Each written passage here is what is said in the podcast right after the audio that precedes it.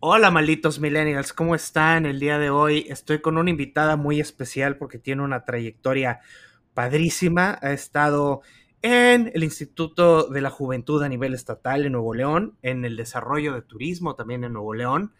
Eh, y ahorita eh, fue directora de comunicación social por el, por el municipio, perdón, eh, de Guadalupe, Nuevo León, y hoy es diputada por el Partido Revolucionario Institucional en el muy honorable Congreso Local de mi querida casa Nuevo León. Hola Lorena de la Garza, ¿cómo estás? Hola Luis, malditos millennials, qué padre estar en esta plataforma.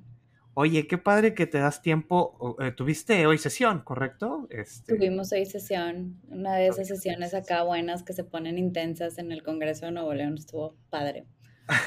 Oye, Lore, cuéntame algo porque esta es una pregunta que mucha gente...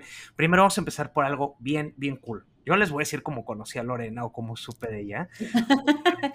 me empiezan a escribir amigos así de que, güey, estás viendo que una diputada de Nuevo León hizo una story de ti y yo como que, oh, oh. O sea, nunca sabes, ¿no? O sea, puede ser un trancazo, puede ser que empiecen a reportar la cuenta, algo.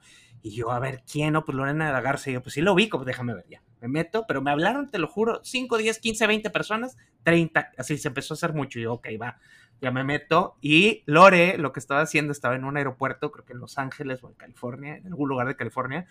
Y decía, vengo vestido en San Diego, ¿verdad? Sí.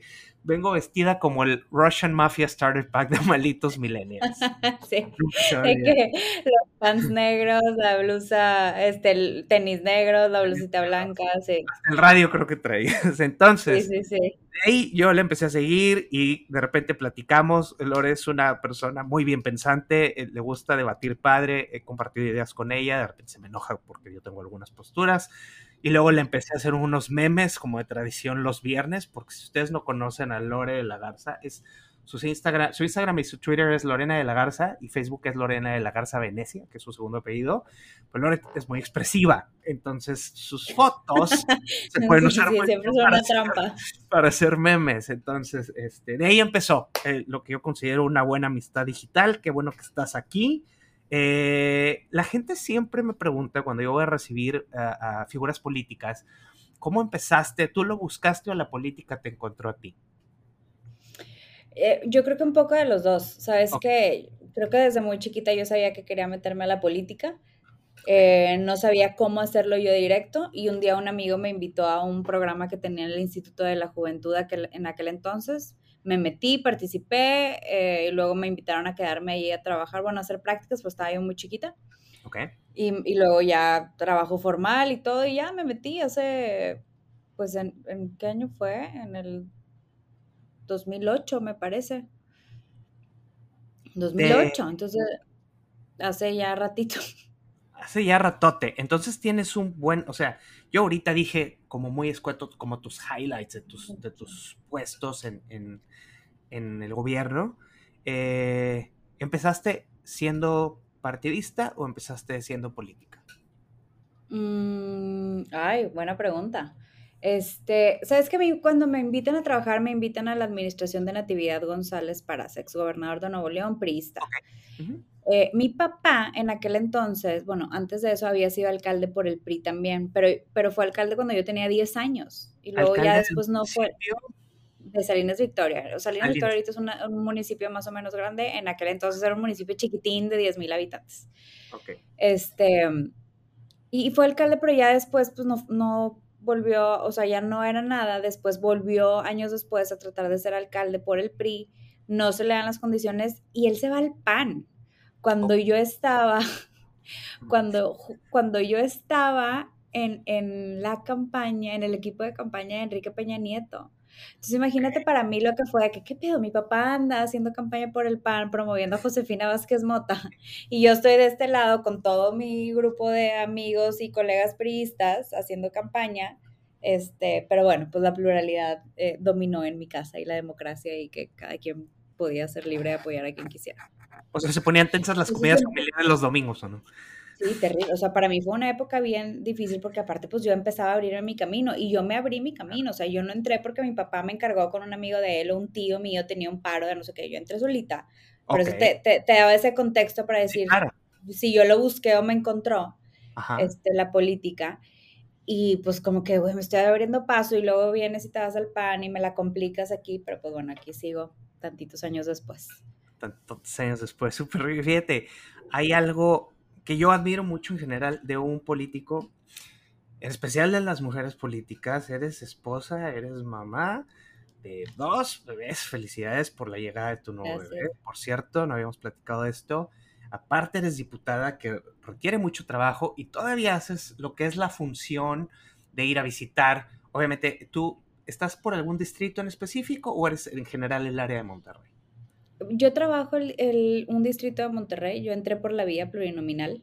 Ok. Este, pero en Monterrey hay cinco distritos y el PRI nada más perdió uno, los otros los ganamos. Entonces yo me he dedicado a atender a la gente este, que es afín a nosotros y a toda la ciudadanía en general en la zona donde no tenemos un diputado priista. Pues. Esa zona pero también, pero también la verdad es que aprovecho mi condición de plurinominal y me muevo a todas partes porque mis temas son muy de, o sea, como muy colectivos, ¿no? Por ejemplo, yo presido la comisión de movilidad ahorita Nuevo León tiene una, una, crisis de movilidad bastante severa y pues eso no es un tema de un distrito, o sea, en, todo, en todas partes hay problemas de movilidad y yo me meto muy de lleno de esos temas, entonces de repente me ves en otras zonas también trabajando.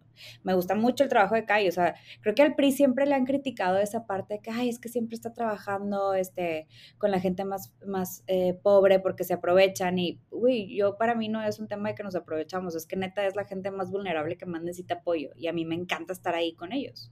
Correcto, la gestión, o sea, simplemente gestión de territorio. y la atención y, poderles ayudar, o sea, hay cosas que le piden a un diputado que te las piden y dices tú, o sea, ¿por qué estás batallando por eso si es tan fácil? No sé, un documento, un acta de nacimiento que dices, esto es un trámite, o sea, a lo mejor los que nos están escuchando están súper digitalizados y saben de qué claro. Cualquier página y descargo mi acta de nacimiento. Bueno, afuera hay mucha gente que no sabe. Entonces de repente no pueden inscribir a niños en la escuela porque es que no, tengo el acta de nacimiento y usted no la puedo tener y nunca la saqué, de que pues ahorita me meto y te la doy. Lo básico. lo súper básico. Sí, fíjate que ahorita, digo, a lo que iba es, ¿cómo te coordinas para ser ah, diputada, mamá, esposa, dar tus giras? Luego de repente todavía estás escapadas al gimnasio y vas a las conferencias. ¿Cómo pues mira, haces? Malabareando, malabareando y creo que también he, construido un, nivel más alto de tolerancia a la frustración. o sea, como que antes era muy perfeccionista y desde que soy mamá he bajado mis expectativas un chorro sin caer en la mediocridad, jamás. Este, pero, pero sí, ya no aspiro a que las cosas me, sean, me salgan siempre todo perfecto. O sea, como que ya asumo que, que, puedo cometer errores, ya acepto que hay cosas que no me van a salir. Y te decía al principio, malavariando porque pues traes mil pelotas, ¿no? Hay como que familia, casa, trabajo, amigos, expectativas, este, mis proyectos personales, mi vida, o sea, y un día una de esas pelotas se te cae. Claro. Pero el chiste es que no dejes que todo lo demás se te caiga. Te bajas, agarras esa pelota y vuelves a seguir malavariando. Y, y, y, y pues así me la vivo. Digo, también aprendí también a pedir ayuda, o sea, porque obviamente tengo quien me ayuda con mis hijos en mi casa, pues si no, no es como que los dejo ahí solos, ¿verdad? Este, mi esposo también es un, es un papá súper involucrado, pero le pide ayuda a todo mundo, o sea, a las mamás de la escuela, a mi mamá, a, a, al que se deje, la verdad, porque antes como que yo quería hacer todo, todo yo, todas las vueltas, todo, y pues la neta es que no te da, o sea, no, no existe eso de que es una super mamá y todo le sale bien, es mentira, o sea, y, cuando te ponen esa expectativa, te juro que es un chorro de daño. Entonces, aprendí yo que no tiene nada de, malo ser vulnerable en algunas partes, pedir ayuda, decir no puedo, no alcanzo, no doy y, aceptar esa ayuda. Así de sencillo, sí, la verdad. O sea, es que, por ejemplo, algo que, algo que me gusta de tu comunicación, que fue como la primera vez que te conocí, que balanceas.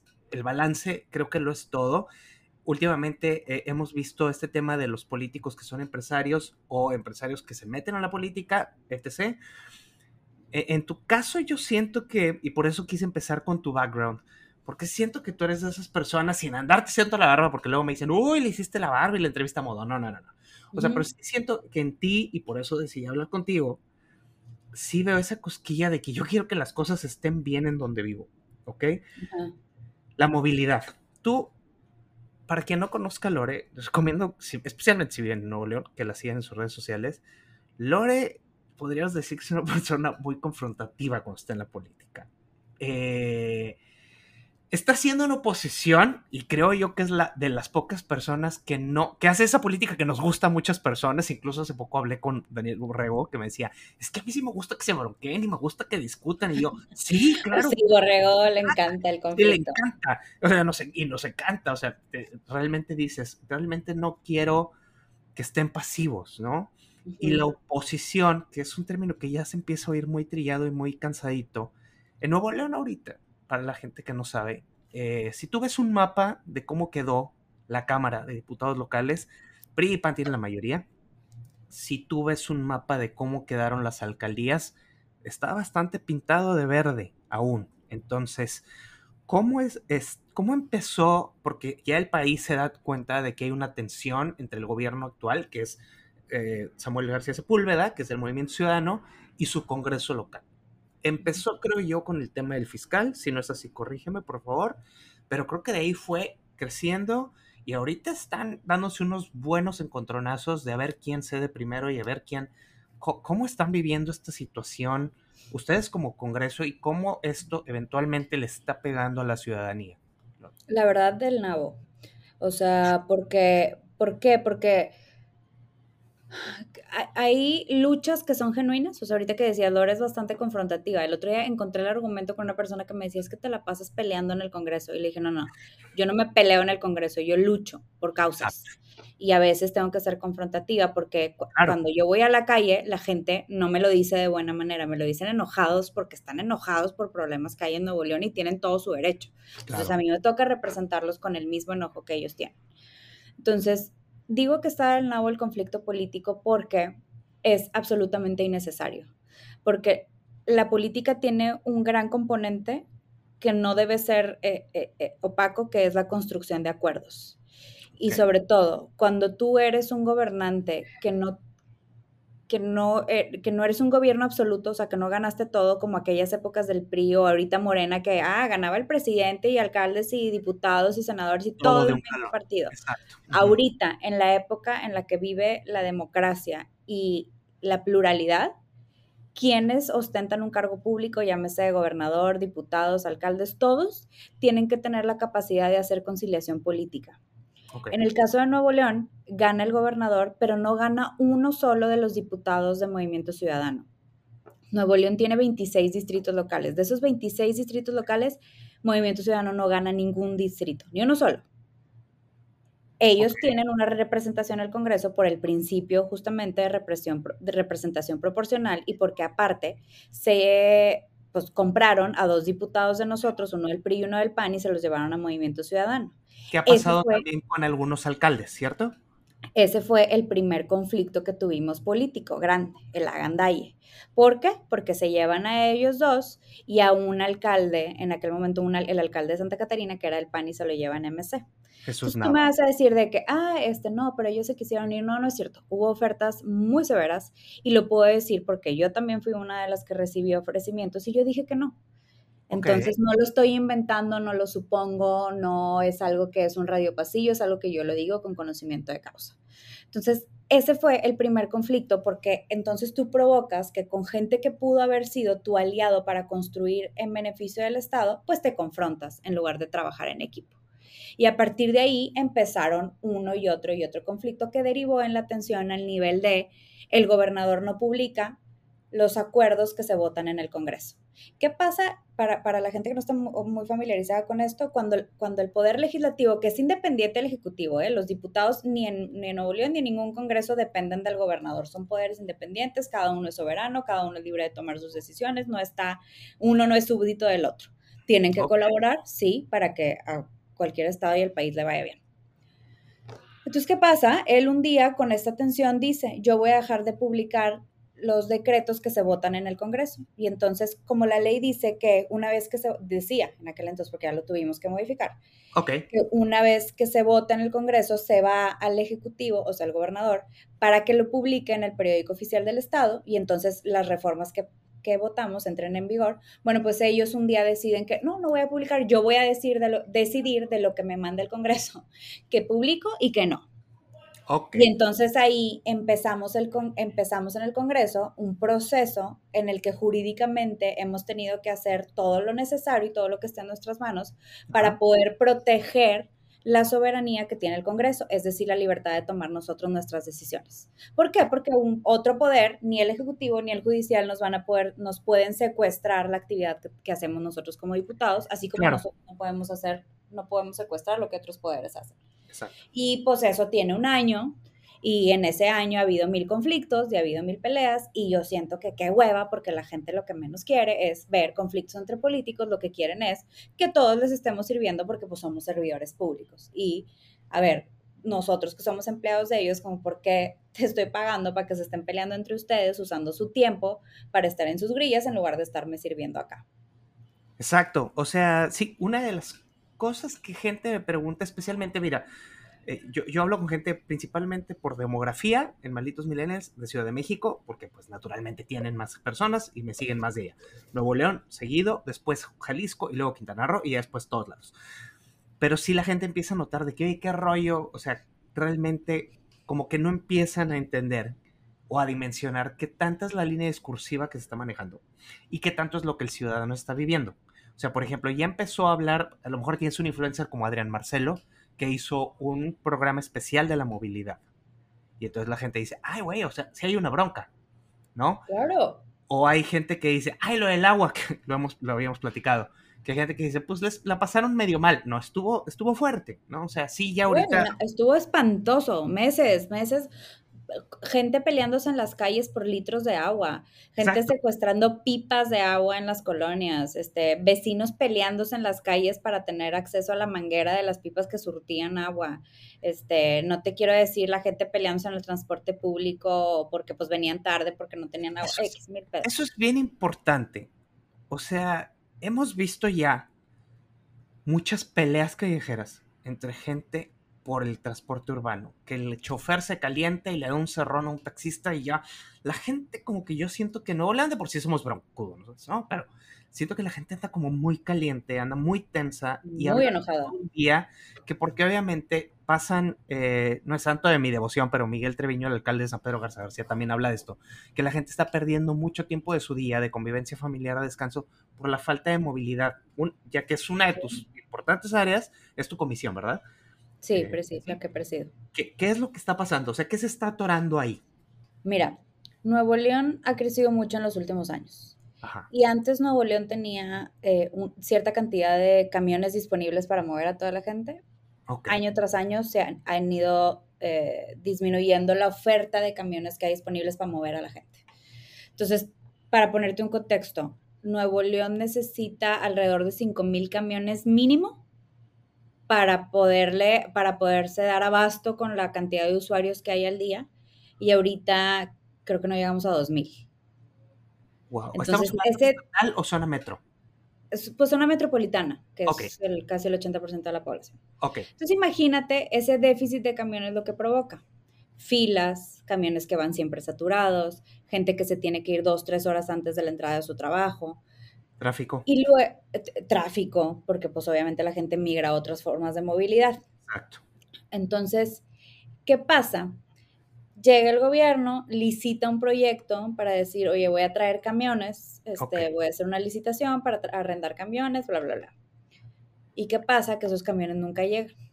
¿Es lo de los camiones de China? Para que la gente de Nuevo León, más o menos, sí, o sea, se piden los camiones de China. En un primer lote que se pidió iban a llegar 800 camiones. En la administración empezó en, en el ¿qué? ¿2021? Octubre. Sí, octubre, pero era 2021, iban a llegar para marzo, creo, del 2022. Estamos a abril del 2023 y no han llegado. Uf, ok. Entonces, creo que, o sea, sí han llegado, creo que como 90, una cosa así. Vaya, pero no ha llegado el primer lote completo no ha llegado el primer lote completo y entonces nos empezaron a dar pura chupaleta de que, ah, no han llegado porque China y no han llegado porque el COVID y no han llegado porque están atorados en una embarcación y porque hubo una tormenta en el océano, quién sabe cuál, que retrasó los barcos y porque están en Manzanillo y porque la aduana y porque el proveedor y, porque... y así llevamos un año y pelo. Entonces, claro que la gente se empieza a enojar porque como no hay camiones, pues empiezan a ver esos problemas que dices tú, que la gente se tarda una hora en la mañana esperando un camión y luego dos horas arriba del camión para llegar a su trabajo. Y entonces la gente en Monterrey está destinando cinco o seis horas de su día todos los días en traslados. ok. Entonces imagínate el nivel de desesperación y de frustración, de enojo de toda esa gente que después llegan a su casa o a sus trabajos con un humor de la fregada y eso nos, nos provoca también que los casos de violencia familiar estén subiendo descontroladamente en Nuevo León. Pues claro, la gente está, perdón por la expresión, pero está hasta la madre todos los días. Entonces, en una colonia, me acuerdo una vez, una señora me decía, de que, oiga, usted es la de los camiones, ¿verdad? yo sí, porque ya como que me empezaron a ubicar así por el tema de camiones. Sí, y le digo, sí, yo soy la de los camiones, ¿qué pasó? Y me dice, es que si haga algo, ojalá que puedan, pero la señora sí diciéndomelo con una preocupación como muy de corazón, o sea, ni siquiera un reclamo así de que frontal. Fíjese, yo tengo que ir a dejar a mi hija a la parada porque se va todos los días a la universidad. Antes la iba a dejar a las 6 de la mañana, que es bien temprano. Dice, ahora tenemos que llegar a las cuatro y media a la parada está oscuro, entonces por eso no la dejo irse sola, porque no sé si me le vayan a hacer algo en el camino o en la una hora y media o dos que tiene que esperar a que pase el camión. ¿Una hora y media o dos que pase el camión? Que pase el camión. O sea, la chava tiene que estar esperando ahí a las cuatro y media de la mañana, una hora y media para que el camión pase a las cinco y media, seis, y le toque su turno para subirse al camión, para llegar a su clase a la universidad, que es a las ocho de la mañana. ¿Qué colonia? Digo, igual, nada más dime la zona más o menos. Eh, si no me equivoco, era la colonia Villalegre, acá en el poniente de la ciudad. Ok, ok, para arriba de Cumbres, ¿con quién dice? Pues, pues, Cumbres, pero más tirándole acá para el lado de Lincoln, haz de cuenta. Ok, ok, ok, perfecto. O sea, entonces sí, digamos, hay que decirlo, como es, es barrio, es peligroso, tienes que llegar y estar aparte esperando, imagino que se hacen filas sí. Pues, o sea, llegan tanto tiempo, con tanto tiempo de anticipación, porque tienen que hacer la fila para, para alcanzar. Para irse subiendo. Para Entonces, imagínate, luego, luego ahí son los videos que vemos que se hacen virales de gente peleándose en las paradas de camión. ¿Por qué? Porque pues alguien llega tarde, que viene con el nervio de que va a perder su bono de puntualidad y se quiere meter en la fila para subirse al camión y pues todos los, los que ya estaban y se arman, exactamente. Entonces, si hay un momento de tensión, que yo lo que les he dicho acá es, por no atender bien crisis en ciertos temas, una crisis mal atendida están provocando crisis sociales en Nuevo León. Y eso es por falta de pericia política y falta de experiencia al gobernar. ¿Por qué? Porque la crisis mal atendida de movilidad genera una crisis social a, bordo de camiones o metros o taxis. Una crisis mal gestionada de falta de agua provocó una crisis social en las calles y las colonias de Monterrey. Entonces, ¿qué pasó con el tema del agua? Meses estuvieron diciéndonos que no nos preocupáramos, que no iba a haber sequía, que, sequía, que había suficiente agua, que había abasto y que estaba garantizado. Y de repente la gente empezó a reportar, pues no es un problema que puedes ocultar. La gente empezó a reportar de que, oye, pues ya le abres aquí a la llave y aquí ya no sale. Y aquí ya me cortan el agua todas las noches. Y aquí en esta colonia llevamos tres días en agua. Y entonces, por más que niegues un problema, no puedes ocultar que existe. Entonces, esa mala gerencia de una crisis se convirtió en un problema social. O sea, eh, wow. La verdad es que, mira, a mí me tocó estar, gracias a Dios, privilegiado, si gustas llamarme. Yo no experimento lo del transporte público cuando voy. Pero vaya, a través de redes sociales de tuyas y de otras personas, y en general el Vox Populi eh, eh, habla de que esta atención hay. Pero el agua sí me tocó, o sea, hasta en Coleonas, Fifi, de amigos míos y todo, y que eran 8 de la noche y le abrías y bye, o sea, pero ni una gota. O sea, a mí me pone como Hulk eso, sí. La histeria que me provoca apagones aquí en Quintana Roo es la histeria que me va a provocar la sequía en Nuevo León, así que espero que le piquen al acueducto 3, o cómo se va a llamar, este, ah, el que no, que hicieron Monterrey 6 y ahora es el acueducto del cuchillo 2. exacto, entonces pues espero que lo resuelvan. Lore, yo, em, hay otra cosa que, gracias por clarificarme esto, porque si yo estaba, la, gente que no estamos en Nuevo León, pues no entendemos bien la dimensión del, tema, ¿no? Y pues vemos los edificios y qué bonito y que los influencers, porque aparte Monterrey es la ciudad de los influencers, creo que lo habíamos platicado tú y yo alguna vez. Este, y pues te pinta el lado muy bonito y sí tiene un lado muy bonito, pero también hay que saber que hay unas problemáticas muy cañonas, ¿no? Esto que dices la chava, me dejaste lado, esperar dos horas ahí para subir el calión, para ir a estudiar, está tremendo. Pero hay otra cosa que quiero platicar contigo ahorita que me decías de lo de la mayoría en cámara yo antes de platicar contigo vi unos mapas de cómo están distribuidos los presidentes municipales en Nuevo León en general en México, eh, la gente dice que el PRI se acabó, que es una marca desgastada, que ya no son una fuerza política. No lo tomes a balto, estoy diciendo. no, claro, sí, yo también lo escucho, a mí también me dicen. Sí, me imagino. Eh, pero viendo el mapa de la Cámara y viendo el mapa de los alcaldes de Nuevo León, no tanto. O sea, digo, al menos Coahuila va muy fuerte. Coahuila va a ganar. Estado de México vamos a ver.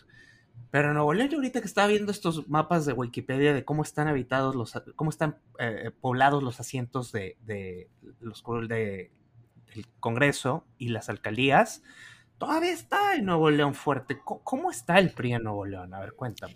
Pues sí, es que eh, Nuevo León es un caso eh, particular, porque aquí también la, la, mm, ¿cómo te digo? Como existe mucho lo que es el voto de castigo.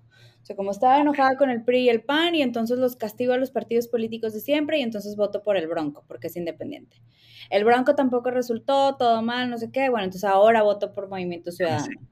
Pero los partidos tradicionales, llámese el PRI y el PAN, seguimos teniendo una aceptación amplia. Prueba de ello hoy es el Congreso, que la mayor, que, que la mayor parte de los distritos en el estado de Nuevo León los ganamos entre PRI y PAN y como tú decías ahorita, también en municipios. Ya ahorita el mapa cambió porque así como lo hicieron para llevarse este diputados, pues también se, con el poder del presupuesto estatal se llevaron alcaldes este, de nuestros partidos hacia MC, con muchas promesas que hasta el día de hoy no les han cumplido.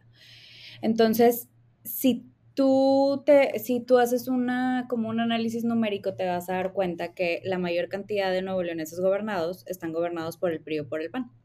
Ok.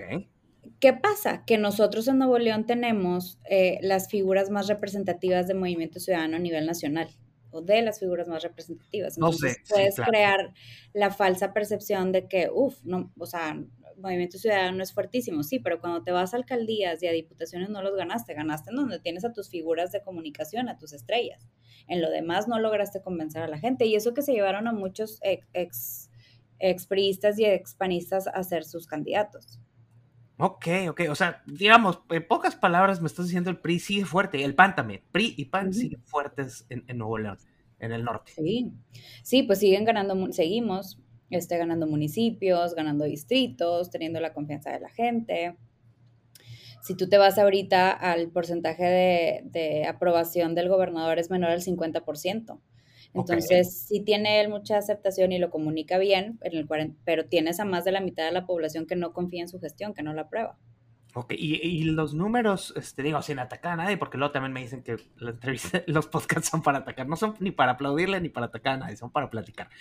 Pero incluso la desaprobación viene más fuerte en Monterrey. Yo sí estoy sacadísimo de onda porque el alcalde de Monterrey, eh, a pesar de su nivel de estrellato y lo que es una marca él, ¿no? Por, su padre, eh, sí siento que tal vez la ilusión era tan grande, ¿no? Porque pues oímos el apellido y la decepción tal vez puede, o sea, el azotón puede ser más porque la expectativa fue muy grande.